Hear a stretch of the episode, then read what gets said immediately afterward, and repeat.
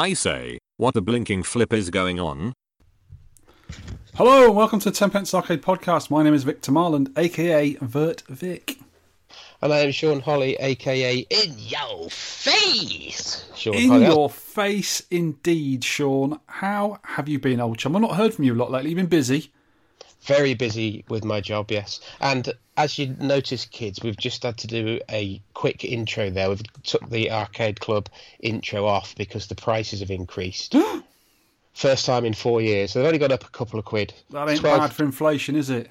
12 quid for one floor, 16 quid for two floors instead of 10 and 15 now. That's not too bad, is it? No, It's the, the feedback, feedback's been brilliant. Saying, "Oh, it's worth you know, it's worth double that. You know, it's really good." And Nice. I'm getting in for free, Vic. You always have done, and so have I. Waha! Ah, ah. anyway, you're right. Personally, no. Been dreadful lately. Loads of things happened. It's gone wrong. I don't like it. Life's getting me down. Oh, wife is or life? No, life. Wife's lovely. Oh, Life's yeah. always lovely. No, it's just life. Uh, The game we've been playing has been cheering up a little bit because everybody seems to love it, and it was one of my picks. I like that. It's great. It's really good. It's a good little game, isn't it? I played it earlier. I was because I, I haven't had actually a lot of time to play it, um, so my score isn't brilliant, but um, I think I can probably improve on it quite a bit. Uh, and I- and I'm going to keep playing it as well, which is quite good. So, what have you been up to since last we spoke? Obviously, playing the game a lot. I hope. Well, I'm trying to play the games more. I've found a bit. Of, I found a couple of hours this afternoon to get a, an okay scoring. But Mm-hmm. I've been I've been Game Boy no building, Vic. Actually, what's that mean? That's I haven't me. done that. That's that me. Yes. I, I, I would have remembered that. I know I've, I've done the, done another Batcave. It was an awesome night. Soul Calibur Six was the featured game. Number and it was six. So yeah, it's, it's a new game, a retro night, but people are coming. So you've got to. We did Dragon Ball Z, a new game last time, and then all the Dragon Sphere Z? And all the retro around it. If you look on, I think you can look on Retro Games Night at the Batcave on Facebook. You can see me talking rubbish about the event, and then there's a little walk around. And Oh, cool. Did they have the rest of the Soul Calibur games there as well to complement them? we have had last month we had Soul Calibur two, but no, it, it, you can't. Yeah, you can't do too many fighters. We had we had a Street Fighter, a Soul Calibur. What was the other one? And a beat 'em up, a Power Stone. Oh, So yeah, yeah. I remember that don't on want too Dreamcast. many, do you? You want really you want all bullet hells, but no one had turned up. No. No. Well, the thing is, I think the last Soul Calibur I played was maybe three. Uh, 'cause I remember two was really good because on the GameCube the PlayStation 2 and the Xbox, they had different secret characters. I think the Xbox had um, Spawn. The PlayStation 2 had, was it Darth Vader? And I then, don't know. And then on the GameCube, it was Link from Zelda. So they're three different characters, di- different secret characters. There's one secret character in each game, and Oh. each console had different ones, which is quite cool. Because Zelda was re- uh, the one from Zelda, the Link one, was really cool because you got a bow and arrow and you could lob bombs and stuff. It was really cool. I remember playing that on the GameCube. Excellent game. But after that, I never played any more of those. I think they're pretty good games though. Just like the style of them. They're really lovely looking things. Yeah. You said Game Boy Null building. That's me. It's all on me. Yeah. I got another little kit. There's this little kit that's sold by a guy in the UK. I think he's in Northampton, and it's I think it's thirty five pound delivered, and it's a little tiny PCB. It's a sort of size of a maybe a bit smaller than a PlayStation Portable PSP, but very. It's Yeah. just a thin circuit board, and you build it yourself. There's a few little circuit circuit components to put on it, uh, and a screen. There's a little bit of soldering to do on uh, surface mount stuff and it works really well. It's worked quite nice. But what the idea of me getting it was is to build my own case for it, design and build a case. I can mill it or 3D print it because you can get a case for it, which is actually made out of um, laser cut perspex. And you just build it up together and you sort of glue it in that, and it's quite a nice little thing. But I was going to make my own one. That was the idea of me getting it. So I've been doing a lot of 3D modelling on the CAD I use at work normally. I brought the dongle home quite an expensive piece of software. I've been using that, but 3D modelling is not easy to do. It really isn't. It's quite hard. And I, I tried modelling. And I do my little turn on the catwalk. no, you didn't. But it, you know, them catwalks they just keep kicking you off. I, me- I remember the line of wirefronts you modelled. Actually, they're quite good. Yeah, and them high heels, I kept, just kept tripping over it. Shaun, you've just Yeah. made everyone switch off thinking of you in high heels and Y fronts. Do you know what? No, I don't. I really don't know. I apologise for that, and we need to start again. Yes, I think so. Anyway, 3D modelling. It's uh, drawing stuff in 3D as solid models, so you can use them in 3D printing, and also you can use them on you know my CNC machines at work. So I'm not sure if I'm going to. I might try and 3D print it because I never use my 3D printer anywhere near as much as I should, and I really like it, but it's just getting time to do the damn thing. And over the weekend, I felt quite poorly as well. I had a real bad neck and sore head over the weekend, so I didn't have a chance to do it. And I really wanted to get on and do it. So I am designing. I've got it all done now. I think apart from one button I've got to draw in there, which is the, the off switch. Um, and it's a really cool little thing. It's a really nice. It works nicely. I've got it all working. Got the software on there and everything. Everything sort of works as a test. So you need to put it in a case with buttons on because the little tact switches are hard to press with your fingers. You need a button on top of them to press them really. But it plays emulators really nicely. I really like it. But yeah, it's uh, it's pretty good. I'm getting there.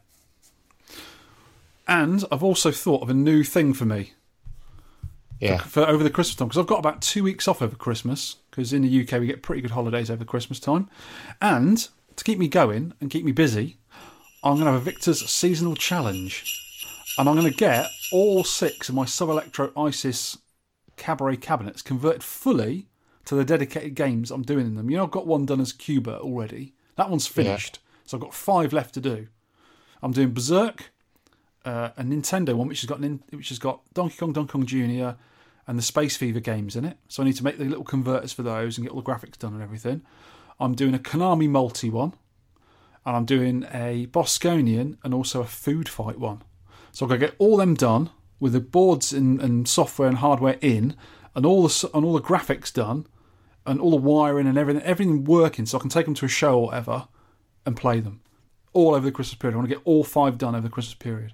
That's a big ask, that Vic, isn't it? It is, but I like to challenge myself so I can sort of report back over the next few weeks of what I'm getting up to. So this weekend I didn't do anything on them, but what I did do is I installed. You know, I've got that Windows 7 computer in one of my ponies now playing MAME, uh, the Groovy MAME. Yeah. What I did is I installed a servo stick in it. So you got the automatic switcher from four way to eight way.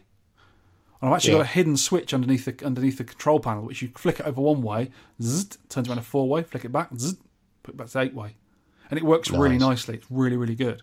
But I like that that software that Rich set up, and that set up so much. I'm going to get another one to put in my vertical pony, so I can have one vertical, one horizontal. Because it's always best when you've got a full screen, I reckon. Mm, yeah. And I'll, and I'll have the the servo sticks in both. It's a single player, three buttons each, servo sticks. You've always got the the four and the eight way, and you've got the right orientation of the screen. That's the best way, isn't it? There's no there's no better than that apart from PCBs. Obviously, and I haven't got that many PCBs as I have MAME ROMs. Mm, yeah. So those two machines are going to be dedicated MAME machines. Lovely. Yeah, you can play the featured games to your heart's content. That's can't what I intend to do because I can actually play them on my Mac. 'cause I've got an SDL MAME on there with a really good front end, and they work okay, but they're a bit jittery. It's not really meant for that, you know. Where Groovy MAME is as close as you can get to the arcade originals. Yeah. So that's that's the plan anyway. So if I've got any time left over from Christmas, from eating mince pies and doing five sub electro ISIS cabs, I'll get on and do that Yeah. one as well. But I don't think I have time to do that. Anyway, that's what I've been up to and what I'm going to be getting up to as well, and playing the game, and playing other games as well. Been really enjoying it. cool. Hmm. Arcade Club News. We have a new section, a slightly new section. Seems we've got someone installed or wheedled away in Arcade Club now, and that's you, Shaun. What is the new section? is. Yeah. So we're doing some news on Arcade Club. Arcade If- if- Club nudes? not nudes. I hope so. Ooh, you and Tony in the nude Arcade Club. No thanks. Do you know, some somebody, somebody else was talking about that the other day. What that bald gentleman? Me and Tony. Anyway, never mind. New old stock on the floor, kids. Espgaluda. We have got an Espgaluda PCB fresh in. Ooh, That's an expensive one. I know, which is a cave shooter, so it's gone in a candy cab. Of course. And I said, I said to Andy, I said, "Can I know it's busy? Can I have a quick go of? Espgaluda? 'Cause You're not supposed to when you're working, can, are you? Are you, kids? No." And he says, "No, you can't. But what I want you to do, I want you to go upstairs There's a new game. I want you to test the joystick, test the screen. It's called Escaluda. Go. And you went, oh, go on then. Go Can I play on then. Escalade? Yes, Hold great. on a minute. Hold on a minute, Andy. Is it good? It. I know it's good I've played it before. I've got it in my cab here. I'm playing it this afternoon on Groovy Arcade. Obviously not as good, it's not far off. I can't tell the difference between playing that and the PCB, but Wow. I suppose there's could be a kind of a half a frame difference. I don't know. I suppose if you're really, really top notch at it, you might notice a difference, but we won't. yeah, yeah. Also, really new on the floor, big ass dance machine. Oh, what's it called? This one's called Beatmania 2DX, and it is apparently the 25th version of Beatmania. Oh my god. The first one came out in 1997. It's the one with the two turntables and the like piano keys. Oh, I you d- thought Beatmania was a drum one. I'm thinking of something No. else, aren't I? So you do the scratching and stuff. And this has to be they have to be like built, you know, they come in like it looks like a it looks like a Starship Enterprise control deck. There's that many things on it. There's no marquee. Well, not marquee. What would you call it? Then these new games have these massive. Oh plastic- yeah, the huge plastic sort of fascias. yeah, Yeah. and that's not on yet, but it's it's almost ready to go. How big is the screen on it? Is it like a 50 inch LCD or something? It's that big. That big? I can't even Yeah. see your hands on the screen. It's that Oh. big. that big, kids. oh, it's got to be yeah, 50 inch, I'd say something like that. Nice. And also, Konami's Salamander PCB has been fixed. Oh, nice one. It's a good game. Good game. Good uh, game. Mark Singleton, who's a tech there, he did a 1cc on the Facebook page. I do a stream every Sunday of talented players of Arcade Club. Do you know what? I, I know a few people can, who are really good at the Konami horizontal shooters, and they make it look easy, but I just can't do it. I think I've got to level maybe level four of Gradius before, and Salamander I've not really played that much. I do like Salamander; it's a great game. I loved it on the computers as well back in the day because it was obviously the best thing we could get to the arcade back then. Mm. Expensive PCB as well, so it's worth worth repairing that one. A lot of it's a memory game, I think, on them. Yeah, Uh, big question here. The big question. yeah, yeah. What's What what is going on at Arcade Club Leeds? Arcade Club In Leeds? Leeds, Leeds, come on, Leeds. All I can say is it will be different enough from the original arcade club to warrant a visit to both arcades to get the full arcade club experience. It's not a copy, it's going to be different. And it's opening as early as we can in 2019. It's all hands on deck, people flying over with bits of wood to prop up ceilings and buckets to get the and, and mops and, and to get the cows out and stuff. What? What are they? Well, when it is open, I'm looking forward to it because I want to visit both in the same day. How, how far is Leeds from the other one? Not that far, is About, it?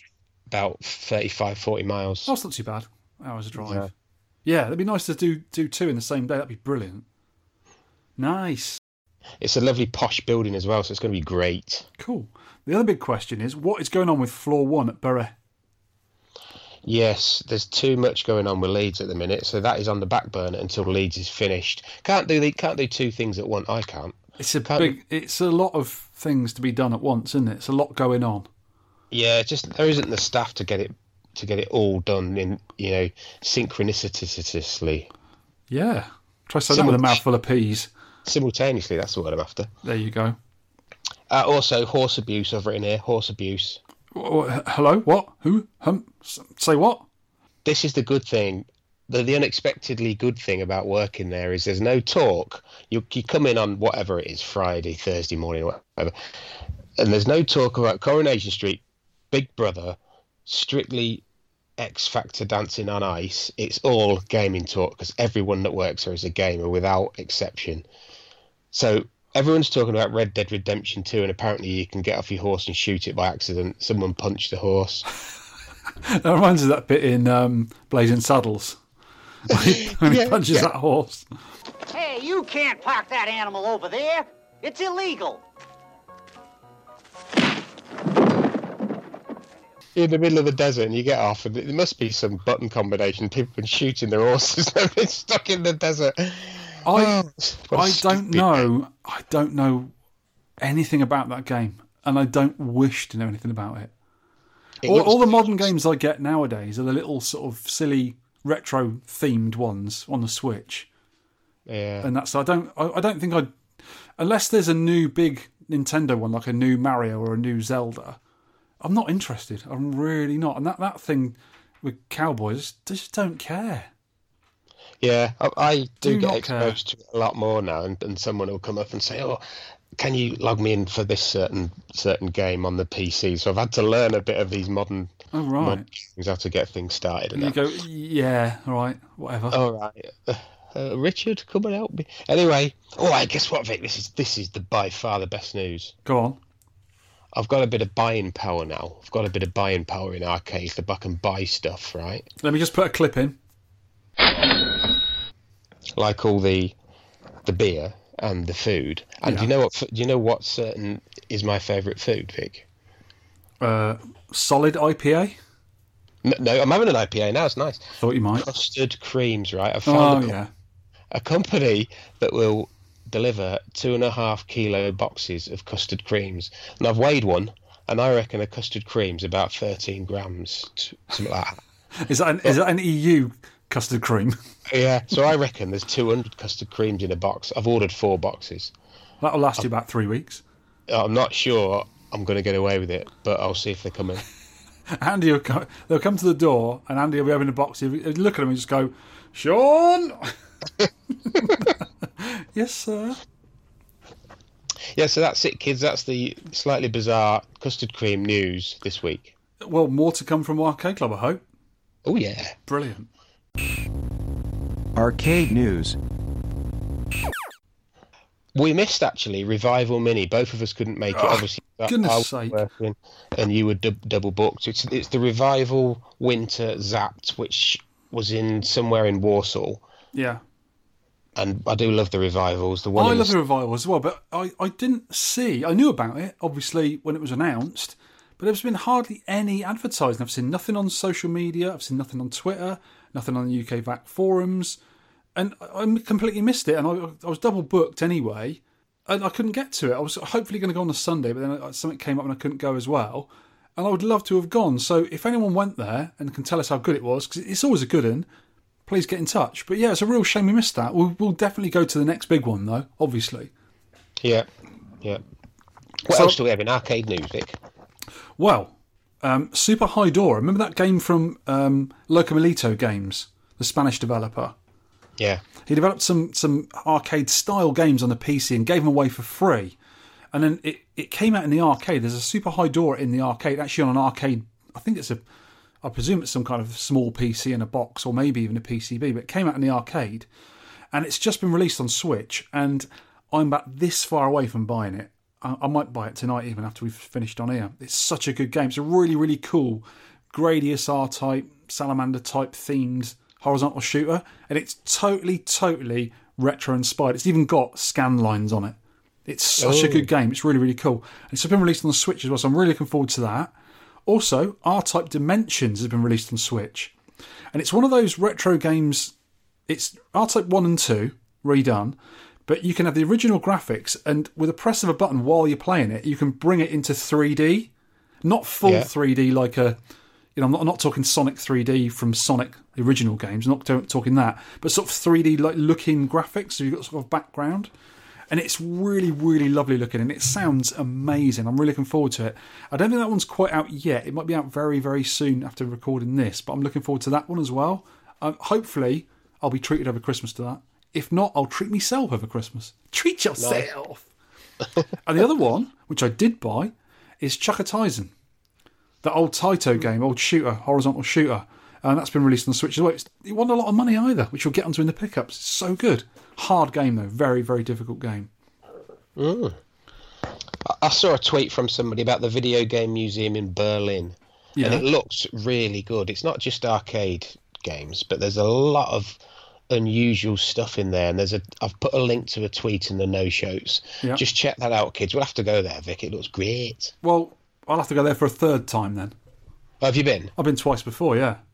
Oh, It's really good. It's a really nice little laid out place. It's it's in have you ever been to Berlin before?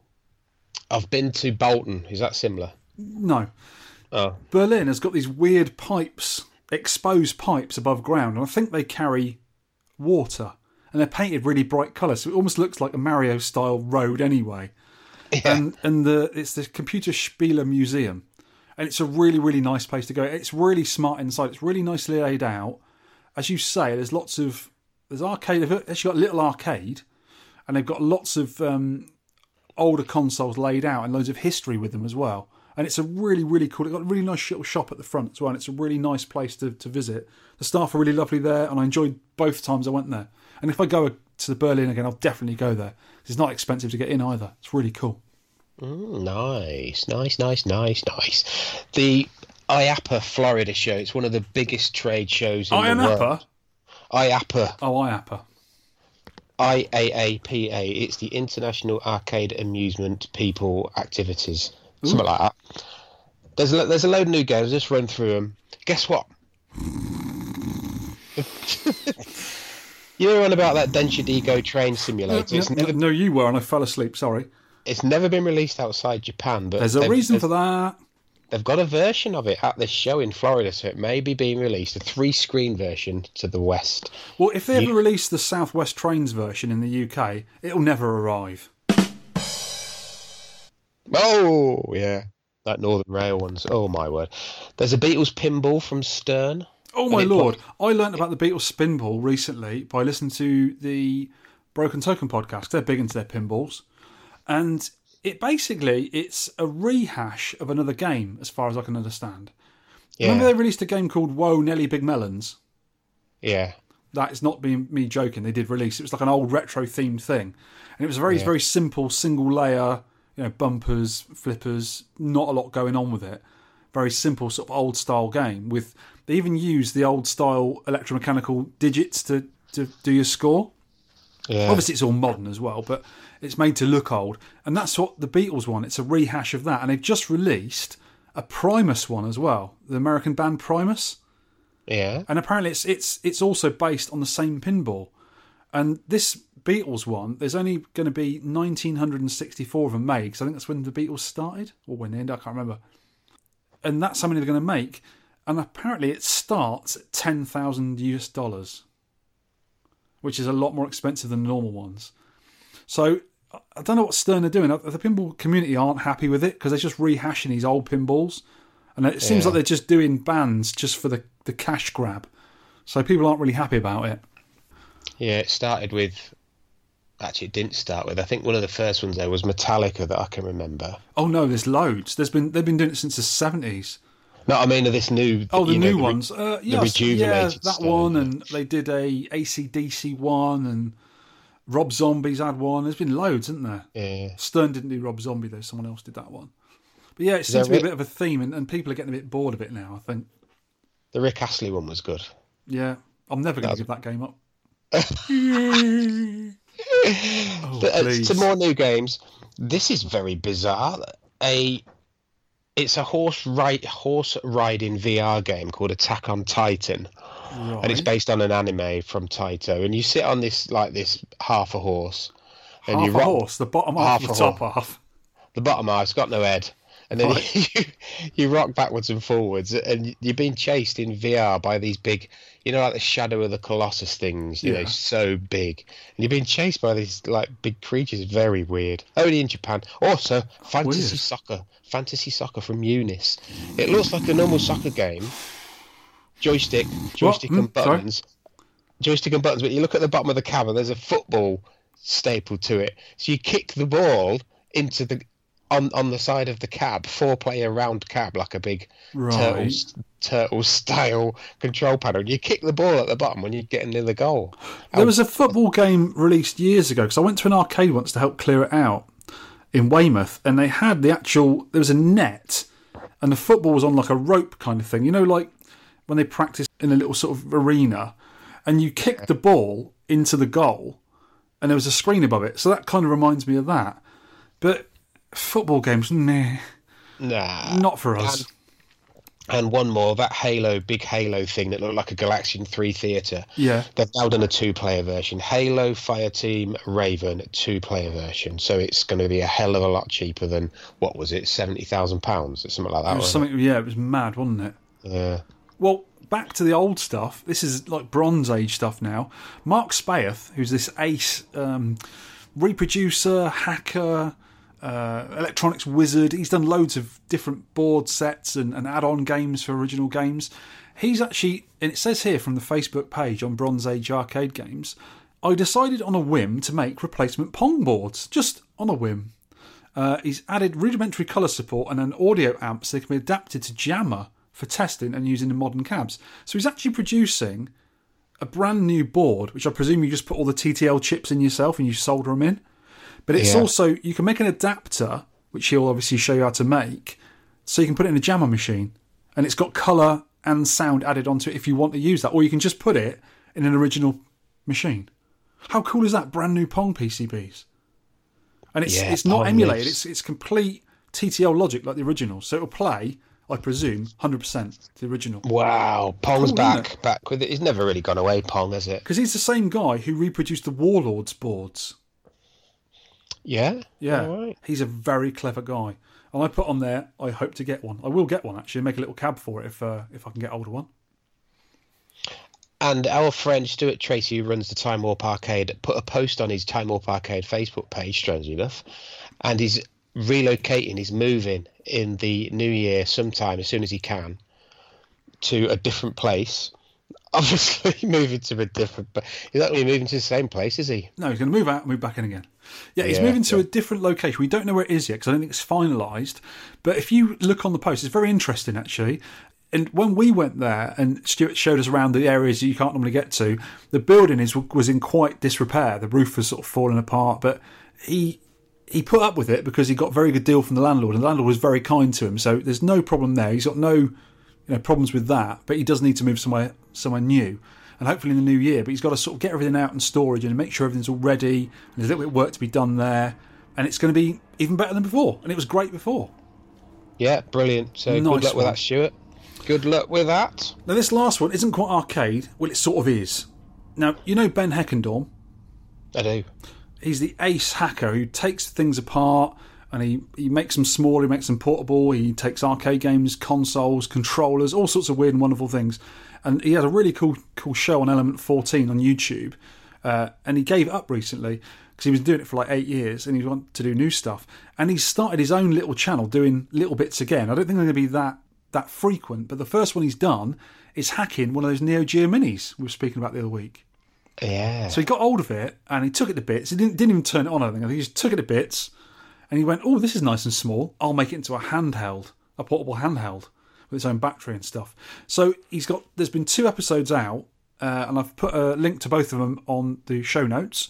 Have a look there. It's absolutely brilliant. The guy is so clever and I really admire the way he does the 3D modeling because he's like an expert with Adobe Illustrator and you know electronics all sorts. So he makes it look really easy.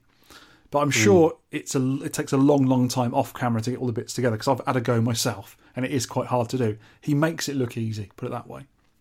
And the actual finished product is absolutely brilliant. And I got a feeling he's interested in releasing a kit for it. So if he gets the PCBs to sort of adapt it and you buy the SNK thing yourself, you can sort of make your own one and make the kit and either 3D print the, the, the case or buy a case or whatever. So people can make their own SNK mini Neo Geo machines. And it's a lot better than that thing they released a few years ago. Remember the Neo Geo X handheld they released? Yeah, I did have a very go good. one of them. Yeah. Well, the thing about that SNK machine, uh, um, our friend Roger's got one, and I haven't really spoke to him or had a go of it yet. Hopefully, I want to see him next, I have a go of it. But apparently, the stick on it, it's not a micro switch stick. It's actually an analog stick, like a, th- a Xbox 360 or a PlayStation 3 or whatever joystick. So it's a bit mushy. You know, it flaps about. It doesn't have that, that positive click like a normal arcade joystick does. So what Ben did is got he actually adapted it to put little tiny micro switches in it, and he's got one of those those rotatey thumbsticks like the old NES. Or oh, was it the NES Advantage joy joypad? You sort of slide it around, but you can actually feel it click against the switches, which seems, Yeah. seems a lot lot better. They've done a really Yeah. nice job of it. I'm really impressed with that. It's cool. Yeah, I don't really watch many of them videos. I'm not that techie, but that was fascinating. And the thing that came across to me is the the patience that the guy had. It, every little tiny changes he had to make to make everything fit in that small handheld, and he had to Yeah. move a transistor at one point, didn't he? And loads of stuff he had to do. Well, that's what I'm doing with the thing I'm doing on the Game Boy Null.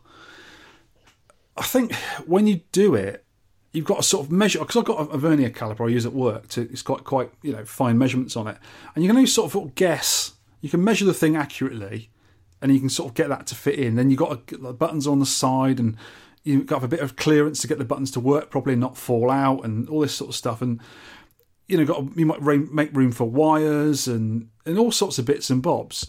And I think what I need to do is I'm doing my bit, and I've sort of got it, it on the screen. It actually looks what it should look like, and you can take the different layers off and look underneath and look at the PCB and everything, and it all seems to fit okay. But what I'll probably do is 3D print one when I get my 3D printer going, and I make sure everything fits, and then I'll use that model then to do one out of aluminium. I'll make an aluminium one at work, but I don't want to sort of waste the time and and you know, the material for me is free anyway, I get it from work. But the time spent on the machine, I've got to do my own time, so it's a lot of time wasted if it doesn't work. So at least I can do the 3D printing at home for free and then try it out. But I'm sure all that goes on behind the cameras when Ben's recording. Because you don't Yeah, just do it yeah. first time and everything works. I think that's almost impossible. You got you might do it first time and find out something's a bit out or something doesn't fit or something hits on something. And that's the skill in it, I think. But the way they do the videos is brilliant because it just looks like they're getting everything right first time. And it the end results are absolutely amazing. And I think Ben, if he could actually find a way of doing kits for people to do themselves without any support, because that's the thing, people are going, "Oh, I can't make it. I haven't done this right. I've done this one. This is broken." It'd be a problem. But if you could sell the, the parts and the information of how to do it that he does, I think he'd do a really good service. I mean, people do their own kits, and obviously you need a bit of skill, soldering, software, hardware, or get it printed and all that sort of stuff. But it's it's really really cool. I really enjoy that, and I hope Ben does more of them. Yeah, it looks nicer than the actual original that he's took to bits. I think. Yeah, it looks a lot lot nicer, a lot better. Mm. Arcade pickups. Right, what have you got, Vic? What have I got? What I, have you got? well, I said earlier I bought Chuka Taisen, that old Taito horizontal shooter. I could not resist it for two pound twenty four on the Switch. yeah. How cheap is that? It's really Cheap as hard though. It's a really difficult game to play, and I'm. Toy, well, I've actually asked. I put it on my list for Christmas presents because I'm really hard to buy for. Because all the stuff I normally want is old stuff, second hand, arcade gear. Nobody really knows what I want apart from me, so it's very difficult to give people lists of what I want. Yeah. But I've put an arcade joystick for the Switch on my list. Because I think that'll come in handy because the, the those games I mentioned earlier that are coming out on the Switch, I probably will get because they've got enough differences about them that I want to play them on the Switch as well as play them on MAME. Because the new the new R Type one looks really really pretty. It looks really cool game. And since when we did R Type as one of our featured games, I got really into it and I really appreciate R Type. I'd never really played it much before then, and I'm really Yeah. into it now. So hopefully I will get that new one. So that was uh, two pound twenty four. I also got a game called Sigi: A Fart for Melusina. It's I just thought no, made it up the far no, no, it's a silly little retro-inspired game on the Switch. I presume you can get on other formats as well. It's a download, four pound forty nine, and it's it's almost like you're a, you're a knight in it. No, You're like, you're like King Arthur from um, Makaimura, Ghosts and Goblins, Um, but it's more like a Super Mario World game. right. So you're sort of jumping on stuff, throwing knives and stuff. It's sort of a cross between Super Mario World and Ghosts and Goblins, I suppose. But it was like four pound forty nine. It's a little bit frustrating when you get to the bosses because they're really hard to do. The, the rest of the game's quite got a good challenge, and you get to the bosses, they're really really difficult. So not, it's not brilliant, but for four pound forty nine, it's not a lot of money, is it? And the other one I got, I actually bought another game on the Switch. I was going mad. It's called Debris Infinity. oh, It's basically a straight up copy of Geometry Wars, and I love Geometry Wars on any format. It's a really Yeah. nice game. And the thing about that one is it's got world rankings on it. So you can actually see how good you are compared to the rest of the world. And I think I'm about three, the two, 200 to 400 in the world, which is not great. But it's just a really nice game. And it's good to try and get your ranking up a little bit, just play a bit longer. Because there's basically, I think there's time attack, uh, there's there's like a sort of play as long as you can mode and uh, a levels mode where they do different they throw different levels at you in the time amount. So it's it's quite Right. quick gameplay. You don't play for that long, but the longer you play on one of them, the better you get and the more points you get. So you've got to try and stay alive for as long as you can. You've got shields, obviously. But it's a really, really nice game. Really good version of Geometry Wars. It's got the sort of same sort of funky, pulsating dance music you play to, and it just really, really fits the game. And I, I still maintain I'd love to see a Geometry Wars style game on original color vector hardware. That'd be so cool. I'm not sure mm. if those old vector screens would be able to run that quickly because it does run quite quickly the game. But in a proper in proper vectors, that'd be amazing, wouldn't it? I've played one of them. I can't. I can't remember which one. Probably Geometry uh, Wars. Yeah, there's the three of them though. One, two, and three. Yeah, there is. Number two was the best in my opinion. That was on, was only on the Xbox 360. Yeah, but it's, it's really, really good. Yeah, I've played. I've played one of them, and I, I remember thinking it was really good. Yeah, twin. It's basically a twin stick shooter. There's different modes, though, aren't there, that you can do? Quite a few, yeah. Yeah. So the other stuff I got, I bought uh, some leaf switch buttons. I got some two yellow ones and one red leaf button from a place called Pinball Mania in the UK. They came the next day. I ordered them in the evening after work. They came next morning, that quick. Uh, and those are for Food Fight and Bosconian. So I had one red button left over, a new one, uh, and I need a new an, another new red one. So I got that and two yellow ones for Food Fight. So that's all stuff I've got lately. Not a lot, but what have you been up to buying? I've got some things, Vic. Some things. Um, belated birthday gifts. I've got two games from the for the Batcave from John Retro Reload. Thank you. A PS1 game, Aliens Trilogy, and a Mega Drive game, which is Desert Strike. That was a good game, wasn't it? Desert Strike. Oh yeah. And I also had, I am Jimmy who turned up at the club, and he gave me two cans of Gallagher APA. Do you know what an APA is? APA is that African Pale Ale? American Pale Ale. Ooh, is that different from India Pale Ale? I think it's not as hoppy. It's not as you might like it more actually. Yeah, I don't like the IPA very much. Yeah. Did I, you save me I- one of the cans then? No, though for me, I had them. Oh, like Yeah. that is it? I took a photo for you Harumph. of, of the can, and it is actually Gallagher on. Harumph. Yeah, they're really cool, inspired things, aren't they? Lovely. Yeah. What was it like? that- It was nice. Yeah, it was Out really of ten? nice. Out of ten, I'd give it a solid seven and a half. Ooh, But that was that was okay though. Hey, guess look at look at this, Vic. Look What's at this, that? listeners. ooh. That's, that's from Rob Carpenter, who turned up at club. Hold it up a bit. That's really nice. It's a framed 1942. Is it a lighty up thing, or has it actually got a screen in it?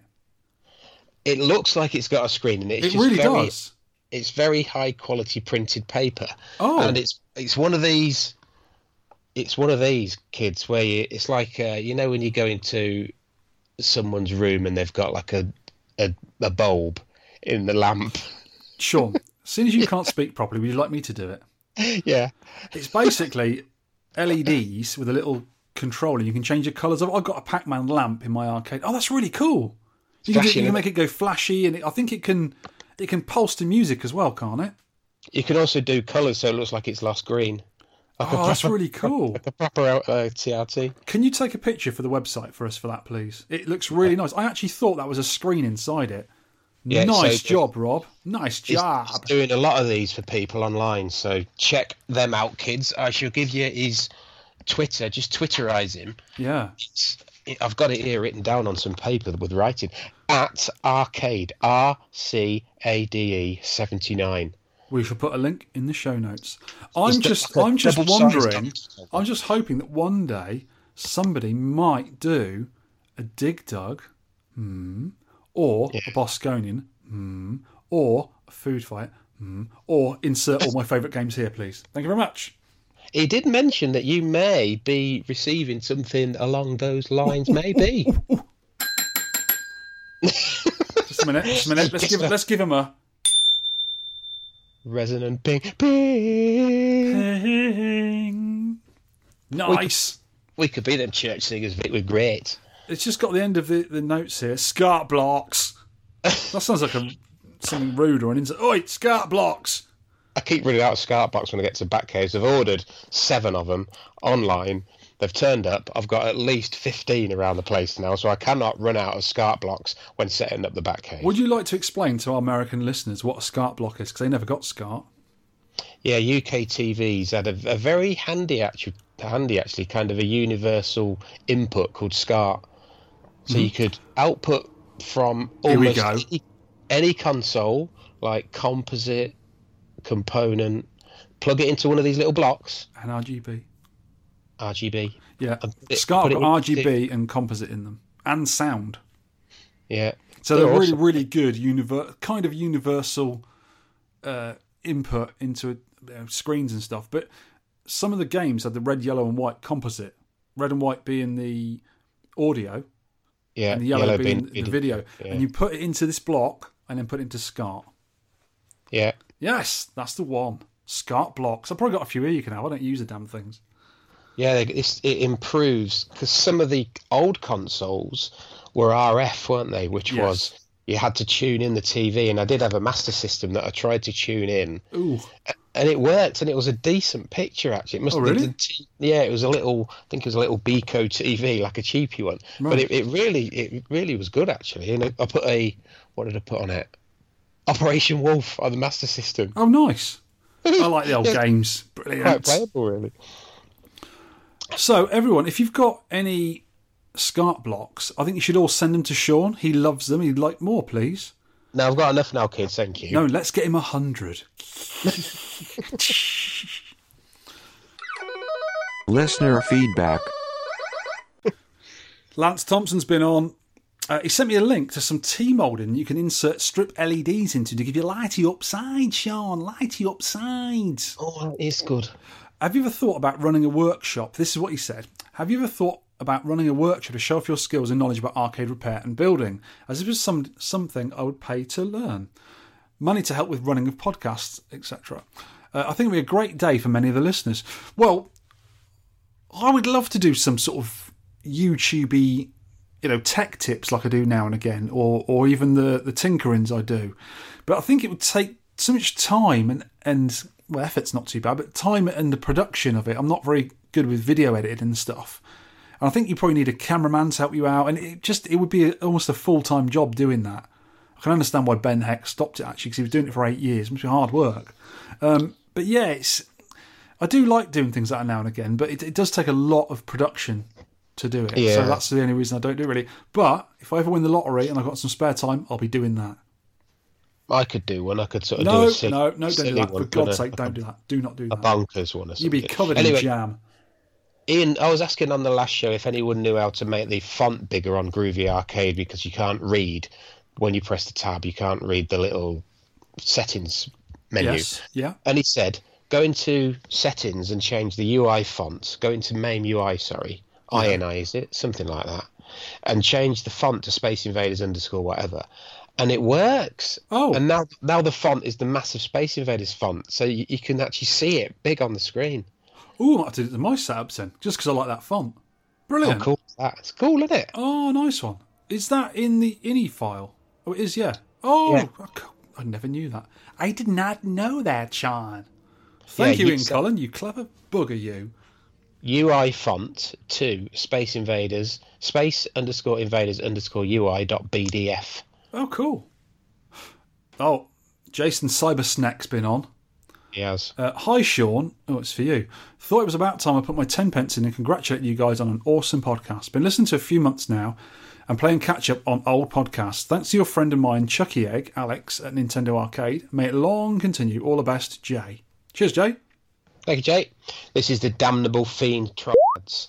He's put every credit, Sean, for discarding your score out of out of out of time, which was for the previous game. Can anyone, any listener, remember the previous game, listeners? Mm. I'm looking at our own site. No. Oh yeah, Truxton two. How can I forget? Oh, Truxton yeah. 2? Thruxton, Trumpton 2, if it's called, yeah. yeah. So you played it a little while longer and increased your score. And I said, ah, I'll put it on in, it's all right. No, I said no, can't do that. It's against Hmm. my family values. The usual shenanigans from Victor. I'll, I'll have twice as long as everyone to play on this game. Marlon this week though. Well, I can answer that. How many years' practice did Mr. Tronads have on Mappy when he chose Mappy for his game? Here's a massive. yeah, we've been playing these games. I mean, I've been playing Dig Dug for 30 years, and then we did it one time. So what? Don't matter. No, it don't matter. Like me doing 1942 that time, weren't it? Uh, Roger Wire, this is on Truxton too. Like this game, but as ev- always, never got round to entering a high score. I got about 220,000. But did no one notice that it actually gets harder if you don't die? The enemy fire a little bit earlier if you're maxed out, so pathways tactics that work when you are underpowered do not necessarily work when you've got the same section without losing a life. That caught me out at least once. Do you notice that, Sean? I didn't notice that, but I, I'm not surprised though that- because they The, the use mechanics in those games, even though I'm not totally into them, are clever. yeah like a ranking system as they call it on bullet hells, where you, Yeah. you rank you kill yourself on purpose to make a certain section easier. Yeah, yeah, as it sort of ramps up, yeah. Robert McNally Rafferty. Go on, do your Baker Street. That's more of a trumpet than a saxophone, isn't it? Hey dudes, at the beginning of podcast 119, an optimized Windows 7 build was mentioned. I didn't catch the name, I'm interested in the info. I've always liked the stripped down version, versions of operating systems, but I haven't found a good Windows 7. Thanks.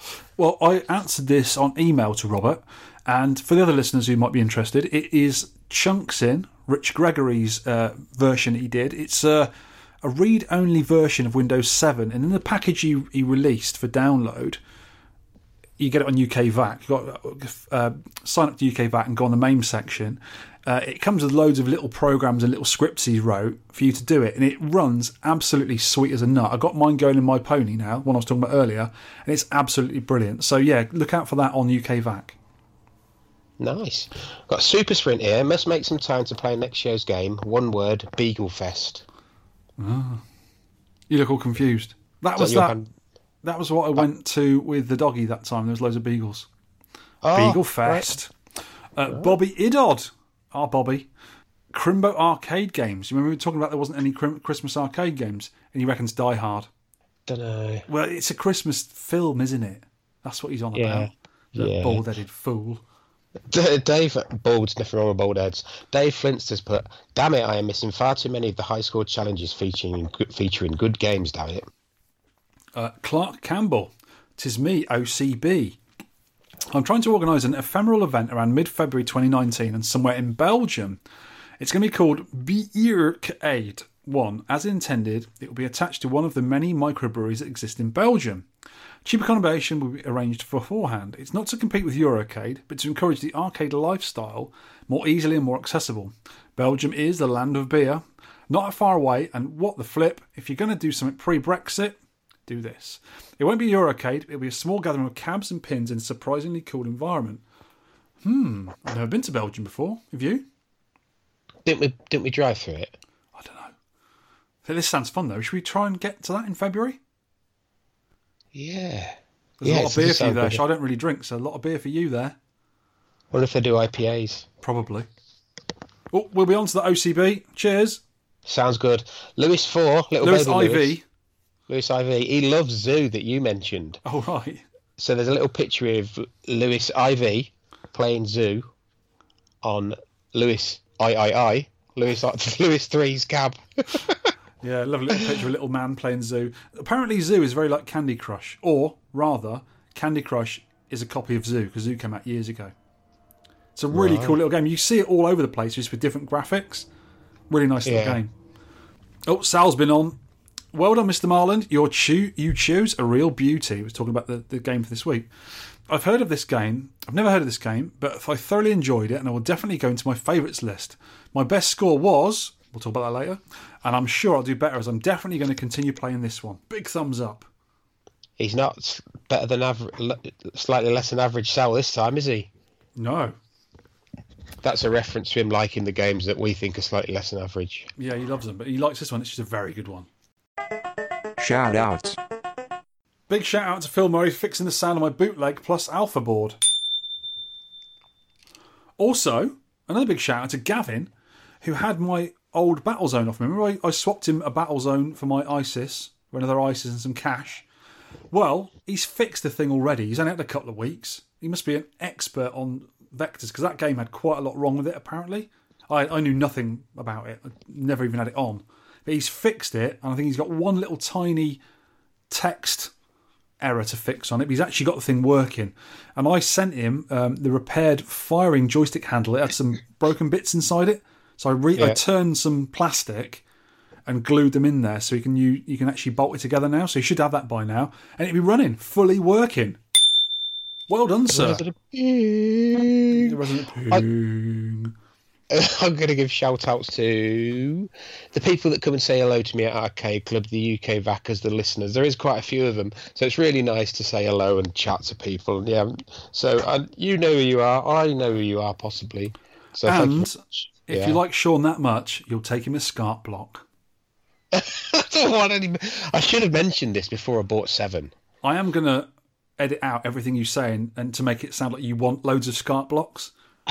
You'll be getting them posted to you now. You'll have like five every time you go to work.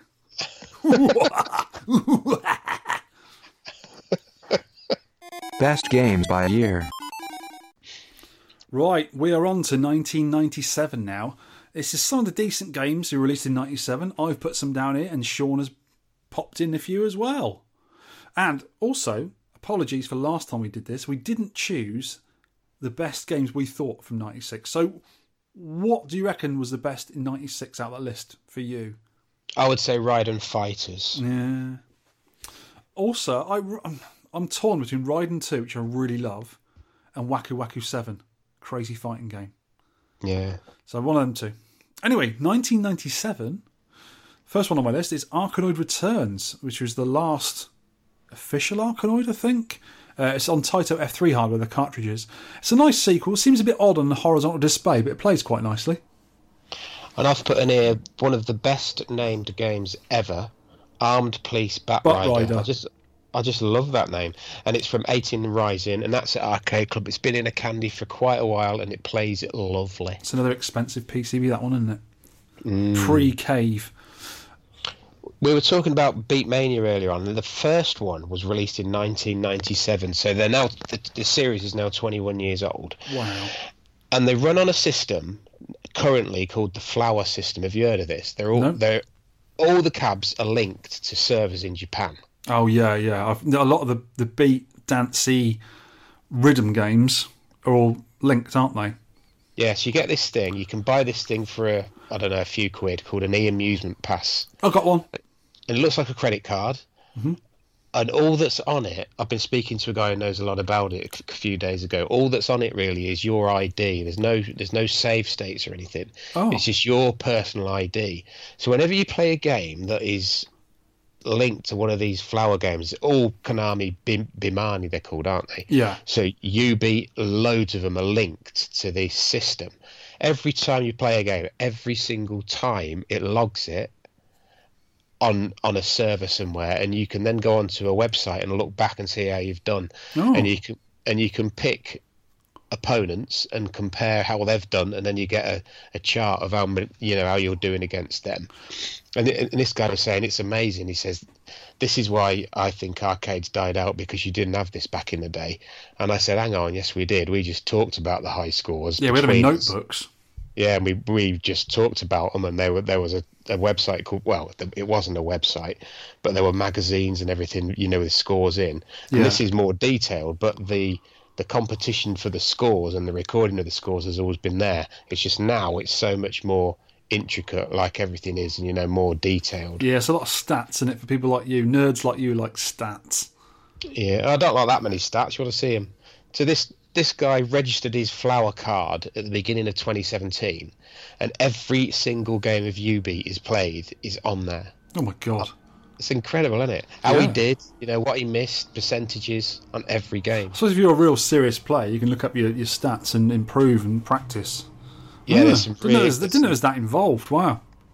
there's at least three players, three regular players at the club that are, can can really what what's the highest level on jubeat? Ten, is it? 10, I think, yeah. Yeah, just destroy it, just get perfect on it. Wow, I can't even get perfects on 5. I can do okay on about 5, and that's my limit, I think. So, Cotton 2 by Success uh, was released in 97. More witchy shmup goodness. Good little game. Uh, DoDonPachi, one for you. yeah. Cave.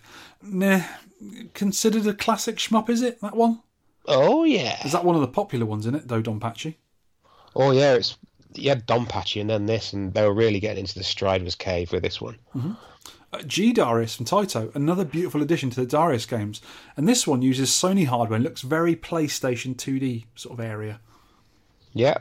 You had House of the Dead from Sega. It was released in September 96 in Japan, but March 97 for the rest of the world. So we saw it in 97. That This was a bit of a game changer because it was a creepy kind of shooter, wasn't it? Before this, you had like cowboys and robots and stuff. This was like zombies. Yeah, have you ever played the um, the Scottish version? There's a special ROM version for Scotland. Who's on. the deed? Got a sheet of monsters, you know, and these Muppet things and zombies and that. And get chips. Reload with chips and Scotch eggs. That might be a lie. Uh, Marvel superheroes versus Street Fighter, Capcom. Uh, more mad street fighting against comic book characters this time. Mortal Kombat 4 from Midway, obviously keeping up with the uh, the Joneses. This is the fourth instalment of Midway's gory fighter. Bit of a yawn fest for me. Oh, here's a fun one. Puchi Carat. Have I played Puchi Carat from Taito? I've, I've pushed a carrot, but not this. Yeah.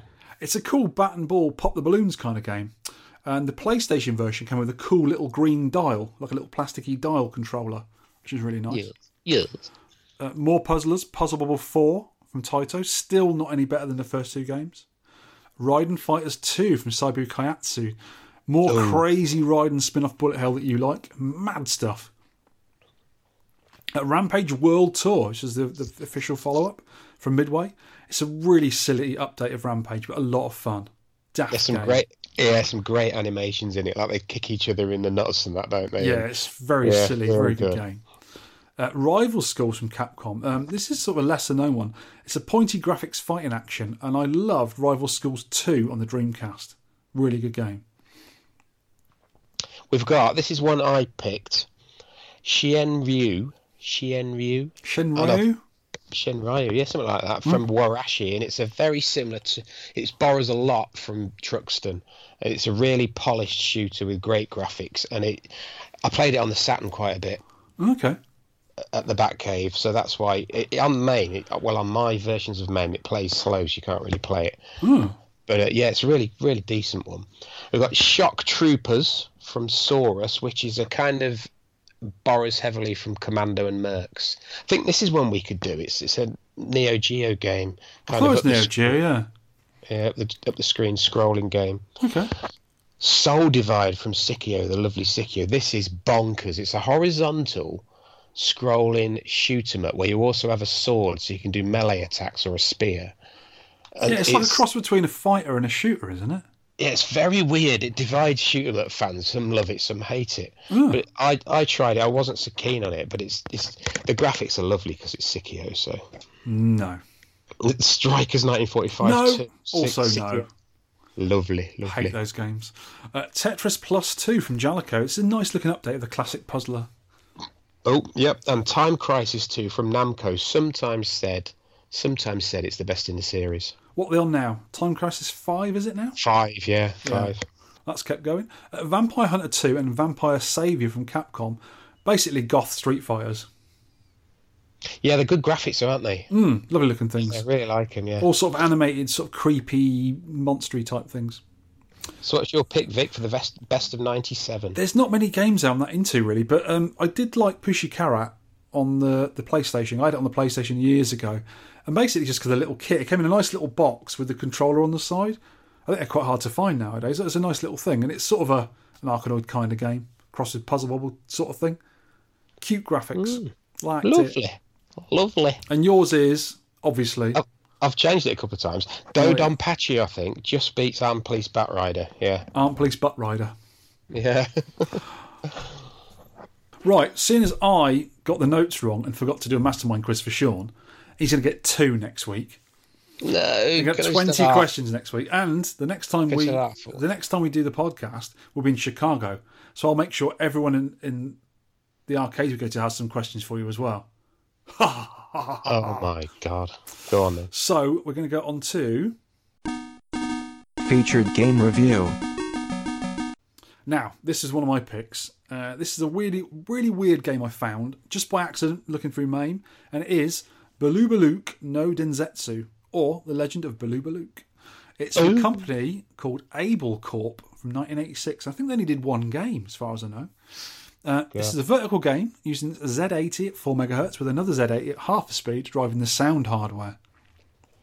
yeah, why is this vertical? And it, I think it'd look work better as a horizontal. How game. am I So- supposed to know? I didn't make it. I have no idea. And I've tried to find something about the story, and on the flyer, you can put Google Translate on the flyer, Yes. and it's something about an arch, archae, what do you call Archaeologist.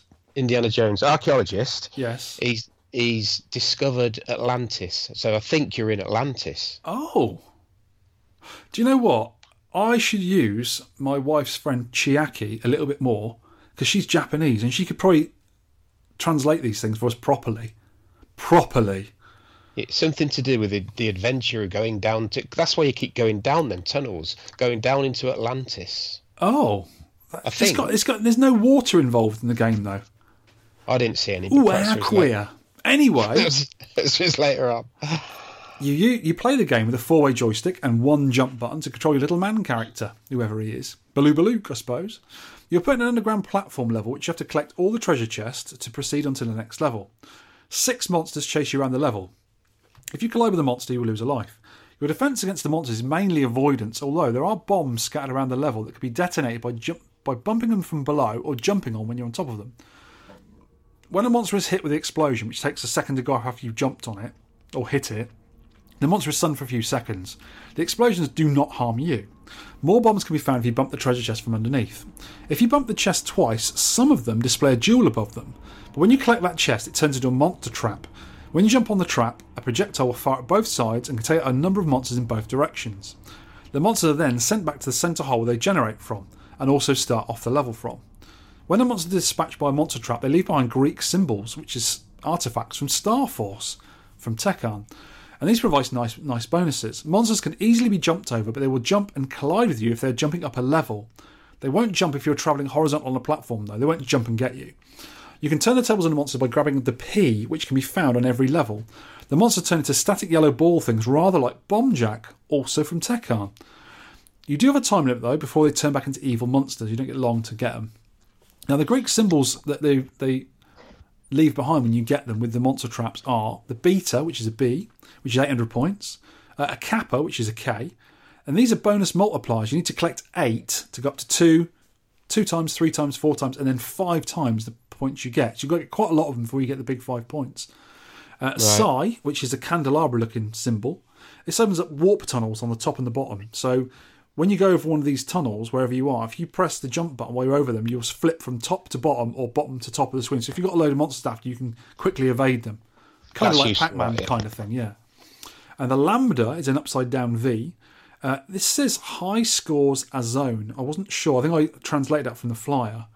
Uh, the Omega O uh, provides a second P power, a black and white one, so you get two Ps on that for own, that level. Uh, and a Sigma, a reversed E, is an extra life. Uh, And the helmet thing, it gives you the magic cloud and the power up P is activated, allows you to f- travel freely around the level without having to jump around the platforms. Now, that is my understanding of the things, but Ed Horse provided this as well. B is what I said, bonus score 800 points. The K, when eight pieces are gathered, scores other than the target are increased by two, three, four, and five.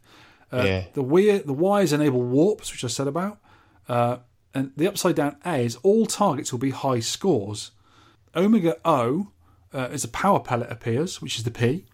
Uh, e is the extra life, and the hate beak apparently it's a hate beak is the jetpack.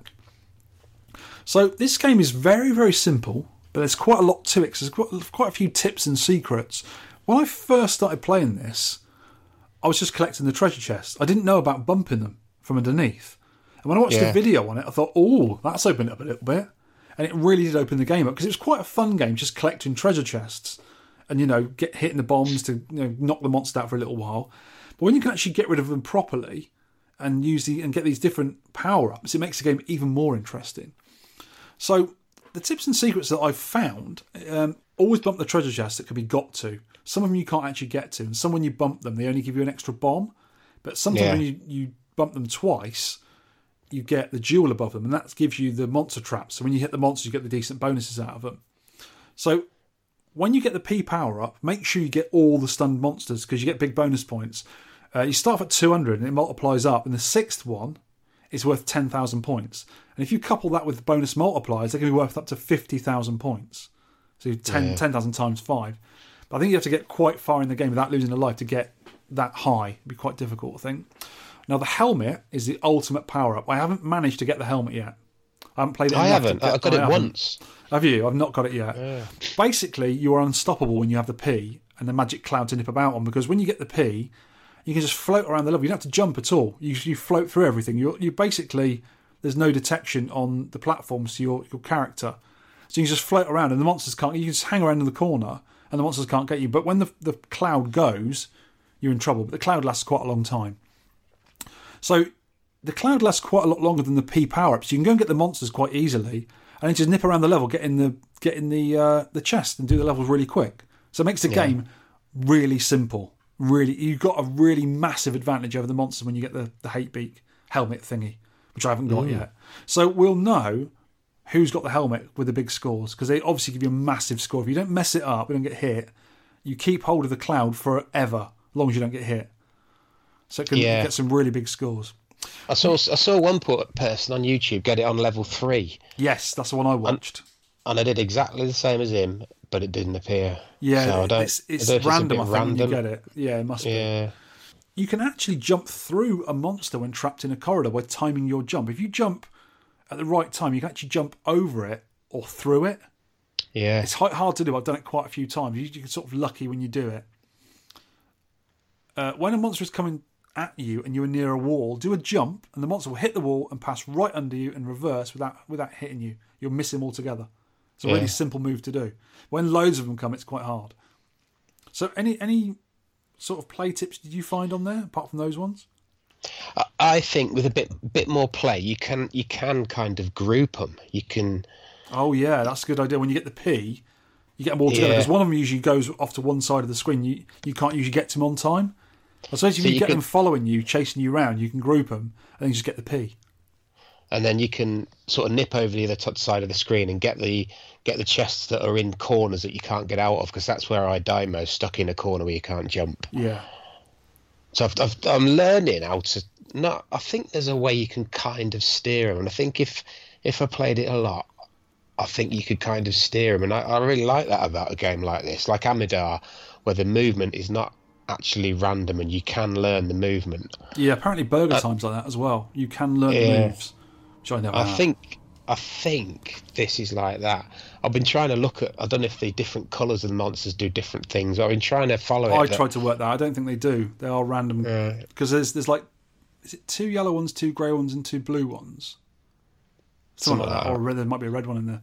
And I've just thought on the bonus targets, you know, the upside down A, all targets will be high scores. What it does is it opens up the, all the chests on the screen, and they all got a monster trap in them. Yeah, And that's a really good one because you can get some loads and loads of bonuses from that if you don't mess it up. Because it opens Yeah. all of them up and they're all monster traps. So you can use them every single time to get a, a bonus out of a monster. It's a good one, that. Uh, the graphics and sound are cutesy, colourful, very Bomb Jack and very Star Force. Sounds also similar to the Tehkan games. And also, the fonts were exactly the same to Tehkan games as well, of that era. yep.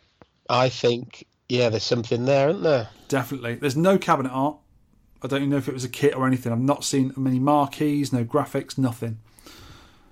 And according to the cutting room floor, which is a really cool site, they they go through the code and find the bits that weren't used in the code and all this sort of stuff, like hidden graphics and levels and stuff. And they reckon they reckon there's a string in the code that says programming by Sukasa Tehkan Limited. So that's why you get the same looking graphics, fonts, and sounds from similar games from Tehkan, especially Bomb Jack and Star Force. But maybe the people left Tehkan or Tehkan went under and they released it under Able Corp. I don't know. Don't know the history with this one. But it's so obvious when I was playing it. This is by the same people who did those games because the sounds are very similar. Um, the graphics are similar. It's just, it's very similar, isn't it? Yeah. Awesome yeah. little game. There weren't any ports, sequels, or legacy to, but I actually found out there's a game called Eternum EX. It's not a sequel, but it's heavily based on this game. It's available on Steam for Mac and PC, uh, and you can get it all on all three of the modern consoles. And I actually bought this on the Mac on Steam. It was eight pound, seven ninety nine. But then I found out later, oh, it is on Switch for a little bit more money. I think it's twelve ninety nine on Switch, and I even put it in on my saved search list on the Switch ages ago. When I was flicking through the store looking for games I might like, I thought, oh, that looks pretty good. I'll put it in later on, and if it goes down in price, I'll buy it. And I didn't realise it was this game, basically this game. But it's sort of more crossed with this game and Ghosts and Goblins. But you can actually you actually got um, a little. I think you use your, your walking stick. You're a really old guy in it, and you use your walking stick to hit the monsters, and you can get loads of little power ups. So it's a really nice update of the game. It's really really good. I'd encourage people to buy that if they can. It's excellent game, excellent little indie game. I did find if I put a little link here, if you click on that, I think it was released on the Famicom because someone is. A, it looks like it's an old website. There's a photograph of the front and the back of a cartridge. Ah, do you know what? You just jogged my think- memory. I have actually got the ROM of this from the NES. It is the same game, but like what the NES did back then, is there's like travel and RPG elements. So you travel around like a 2D map, and you get to the different monster layers, and you go and do the Baloo Baloo game. And when you do that, you go on to another bit, and you, you sort of move around a map, kind of like Super Mario Brothers 3 kind of thing. So it is the same kind of game, but they just added bits to it. Because I remember when we did, oh, I think it was the, the second episode of the podcast when me and Alex were doing it. We did Pirate Ship Higemaru, and that was released on the NES. But you had to sail around the map to get to the different levels to do the actual levels in the arcade game. And this seems very similar to that. You, you move around a map first to, to travel to the different levels, and then you do a level, which is the actual game. So yeah, it was released on the NES. It's got something to do with Baloo Baloo and, and some other Japanese words with it. Yeah. Mm. So it was released on that one system. It wouldn't surprise me if they had it on like the Sharp 68000 and you know those Japanese computers. it's- it's a really really cool little game, but it's basically unheard of. I'd never heard of it before now. No, I hadn't, but it's a good find, Vic. It's a very good really game. nicely. This is my spatter yeah, because that was yeah. definitely your pick of the year, wasn't it? Your your find of the year. find of the year. So I think far, this is mine got- so far. we've still got a couple of weeks. Yeah, still got some time. Should we do some scores? Uh, scores upon the doors. and a lot of people. Like, I don't think anyone didn't like it. Let's find out, shall we? The first one, Michael Vortman, forty-five thousand seven hundred sixty. He says not as good as Truxton two. Don't want to play it, but I have to to submit my score to you. Well, he's the only oh. person. Should we just should we just cross him out? Should we knock him off the Just a scoreboard? minute. Crossed out. Sorry, Michael. Jake seventy four, my mate, fifty four thousand three hundred and ten. He's put first go. I don't think he played it anymore, but Good go thanks for first playing. go. Garen Retro Shmupper, our Garen, 55,190. Late to the party last time, not to this show though. I've never played this game if it wasn't for 10 pence arcade, me, uh, play of the week. Hopefully, I can see many more credits being played. Luke Horse sixty six nine forty. Bill Wellham, 71,250. He says, giving up on this one, can't play it, keep dying. Too many ghosts jumping around, have no urge to improve. Next game, please. And I said, you're wrong, go and play it again. But I don't think he did. Oh, Bill. Neil, Ooh. Neil, 20 to, Neil 20 to 5, 77, 530. Well, well, well, it seems Mr. Marland has undiscovered, undiscovered, a little hidden hidden addiction. Much approval indeed. Thank And you, he, sir. he was put, he put a message on about he's just completely run out of time to play it, but he Aw. wanted to play it a lot more. Never mind, Neil. Retro Squinty, 83,020. I really like the game. Wish I could give it more time. I feel you have to make the most of each screen to get the better score. Ooh. Aaron Clark, 86, 150. Good pick from Vic. Fun game, but too hard for me.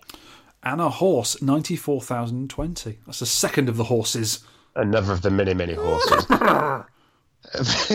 Benny Benassi, 99 280. Not much time to play this week. Too busy writing the next big clubbing clubbing track for Shaun Holly. Ooch, ooch, ooch, ooch. Have you seen it? No. I sent you a link, didn't I? I put a link last time. I put some effects on it on there. So, yes, I have. I remember it now, vaguely. Yeah. It's awful. It's great. Oh, Soul's been on. 104,700. Brought 100,000 and started to work out the bonus intricacies. Off for Sunday lunch now. We'll have another bash tonight once I'm full of mash and meat. Wash it down with some Hovis bread up the cobbled streets. I may have added to that. Steve Tyke, 110 300, two games in flying through levels, and I got this score. Then I watched a YouTube video and saw all the tricks and bullets and power pills, etc., and couldn't get more than 30,000. Do you know what? Steve Tyke's got exactly the same feelings as me about it. When I first started the game, I didn't know you could bump the treasure chest to get the different to get the monster traps and then get the bonuses from the monsters. So I was just going around, you know, grabbing the chests, getting the peas, getting all the ten thousand, doing all that, and didn't know. And I think I was up to about one hundred fifty thousand without doing that. When I found out you can bump the chests, my games actually got worse, but I did get a little Yeah. bit better score. In fact, Yeah. I'll put my score in in a minute. Actually, it's a bit better than that. Um, Mr. Stick, one hundred twenty-three thousand two hundred sixty. Good game. Glad you have remembered to play at least for the final hour. Not easy, but seems to get a bit simple with the flying power-up. It definitely is. Yeah, I got it once, and I, uh, I think yeah, like you said, it's a big advantage to the game. Anyway, Matthew Bridge, 137 230. Uh, Ross Ross, 150,500. Quite a fun game. Another sterling pick, Shaun. Sounds like Circus Charlie plays like Flicky. Beg your pardon, Mr. Ross Ross. I chose this one. Ha! Ben of Steel, 155 420. This has got to be pick of the year, completely Yes. unknown. Just a minute, let me give him for agreeing with me. You didn't give people a pick of the year on uh, on Spatter. No, because that's second. Can I have a, ret- a retroactive ping? Get one of them pings. That- That's a normal ping. Anyway, this is going to be pick of the year, completely unknown, but massively fun and extremely addictive. It's as if Bombjack and Bomberman had an illicit one night stand. That's good. That's that. one way of putting it. Shaun, in your face, Holly, 163,070 points. That's an okay score. I could have done better, lads. I could have played it more. It's an excuse again, isn't it? Tactical Giles at Whoa, 170. stop! Me, 175,400. You beat me. Yes! your face! You should haven't have done, told I me haven't done that for a long time. I would have played it for another hour and beat you. No, you wouldn't. That's probably I why I didn't tell you. Tactical Giles. Tactical Giles. I quite they seem quite often now at Arcade Club. 178 460. Didn't think much of it at first, but it's grown on me. Lots of hidden depth in the gameplay and scoring. Definitely is. Buller, 180,380. Only started playing yesterday and now wish I'd given it longer. Great pick, Mr. Marland. Hmm. Phil Horse, the mighty Phil Horse of the Mighty Horse. Phil of Horse. 193 930. Daughter of Rob Ty, 199,080. Can't believe how good my daughter is at arcade games. Literally a second go and she posts 199,080. Well done, miss. A future champion now, I think. Here's Jimmy, 220, 330. Am I the only person that thinks this is just a bit bobbins? Score achieved after getting some weird floaty cloud power up, but he doesn't like it. Shut up, you, Immy, Immy, Jimmy, Jimmy, Himmy, Jimmy. That's why. That's why he doesn't get me beer because he doesn't agree with my games. Brian Haribo, 223,220. I'm going to play this relentlessly, which is the exact opposite of what I was expecting. Oh. Mark Happy Dude, 281,030. Well, Mr. Victor, I believe you have outdone yourself this time. Not played, Ias, as, Ias, Ias. not played as much as I wanted to, but I am loving it. It's a proper little gem. Uh, Sal Bugliarissi, we spoke about his uh, his stuff earlier. 321,060. Good score, Sal. The damnable fiend, the dastardly damnable fiend. Lads, brr, brr, brr. 389, 750. I really like this game. Great find from Vic. I have no idea how to play it though. He's done all Obviously, right. he's doing pretty well. Uh, Yeah. Key and Horse, the horses are doing well here. 433,470. Ooh, and Mr. Charlie Farr is not first. Ooh. It means he's, he's played one game. Shock horror. 440,610. Not really understanding the pickups yet, he's put. They are to, are to work out. Uh, Chris Mooncrest, a bootleg, done well. 596,160. Great game, stupid name. Some levels are better than others for attempting to get the bonuses. Ooh. And in second place, the mightiest of all horses, Ed Horse. Super Six- Horse. A super Ed, 612,040. Got one really good run for not doing anything different. Really like this game. The flying around helps you if you can keep it. Yeah. And top of the league, Ben Granville, 623,210. This is the best 10 piece score game I've ever played. I've played this year. Even better than a surprise than Spatter. Great pick, Mr. Marmite. Round 20 is impossible. I presume Not impossible. impossible. It's Yeah. impossible. Impossible. Especially if you had the uh, the flying around super hat thing. It'd be good. Yeah. Oh, you can go through platforms then, can't you? Hmm. Yeah. 623,200. That's a big old score. So, what's your summary for this game, Mr. Marland? Well, it's a great little game, and I don't think you can really improve it. Um, the levels are a bit similar, maybe a bit samey after a while, but aren't all the best arcade games? Hmm? Yeah. Uh, Eternum EX, which is the, the new version of this game, gives you the ability to strike baddies with a weapon and has a bunch of other weapon power ups. So it sort of has been improved by this later game. But the actual arcade game, I don't think needs any improvements. It's good. I would say it's a really cool little game. I'd change it to a horizontal monitor, but that's just being a bit picky. It's, it's very playable as it is. So, but you could see more of the play area when you're looking to dodge the bad guys coming at you off from off screen. I would liked to have seen.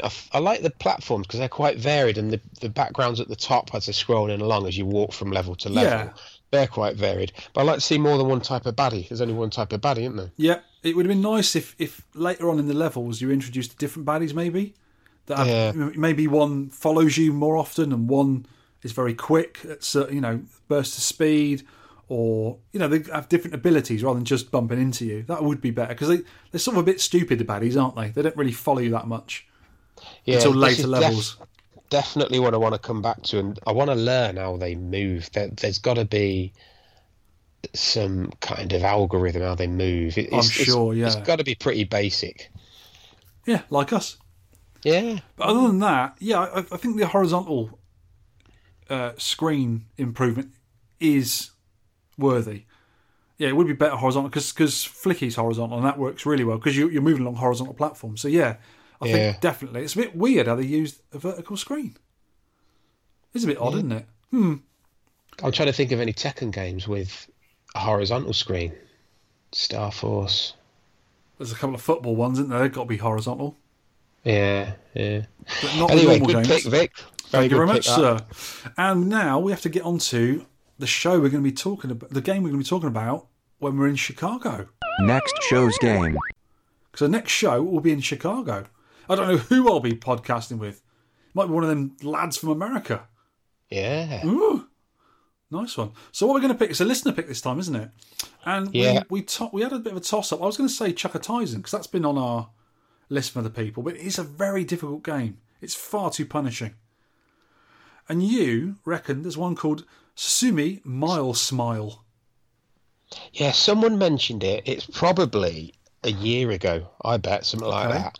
And I had a look at it then, and it's kind of like I would, if you had to sum it up in one sentence, it's a, an updated version of Anteater. Shall we do Susume Mile Smile then? It's a 1995 game. It's from a manufacturer called Fuuki, F U U K I, and it's S U S U M E, Susume, Mile Smile. And I think the translation is Go Go Mile Smile, something like that. And the ROM is Kids, Kids, Kids, Kids, Go Go Mile. Go Go Mile is the ROM.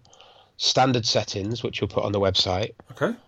It looks quite fun, actually. It looks, yeah, like an updated version of Anteater, where you, you scoop up, you know, you like you stick your tongue out, kind of thing. I have never played it and I've never seen it. Which It is weird because all the games we do I've always heard of, apart from the, the, the really odd ones like Spatter and, and this one we've just done. But I've never heard of this or even seen it. Not even seen it on MAME, so I'm looking forward to this one. Right. Yeah, if you're the listener that suggested this, please, Please tell us. Yeah, because we can't remember. Because we don't know who to congratulate or send the boys round to beat you up. We're not sure. I'm, I'll try and track back and find out.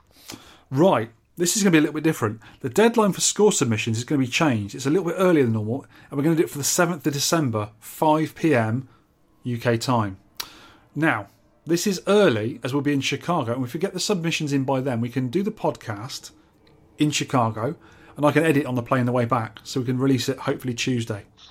Yeah, so we have lots of American talks on our next podcast. It could be a nine-hour spectacular. It will be because we're going to do walkarounds for the Galloping Ghost, which is going to take at least an hour just to run round.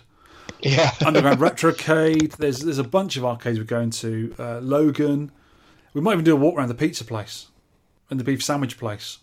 Yeah. And we're gonna have we're gonna have biscuits and gravy. Ooh, custard creams. No, no, no.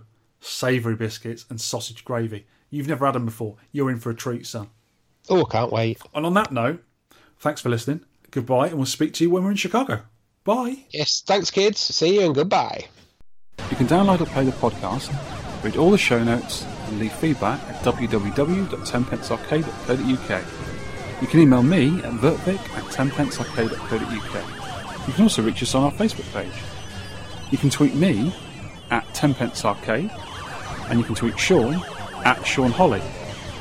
We'd love to hear from you for game suggestions, arcade pickups and stories, or any of your personal thoughts on anything we may have covered.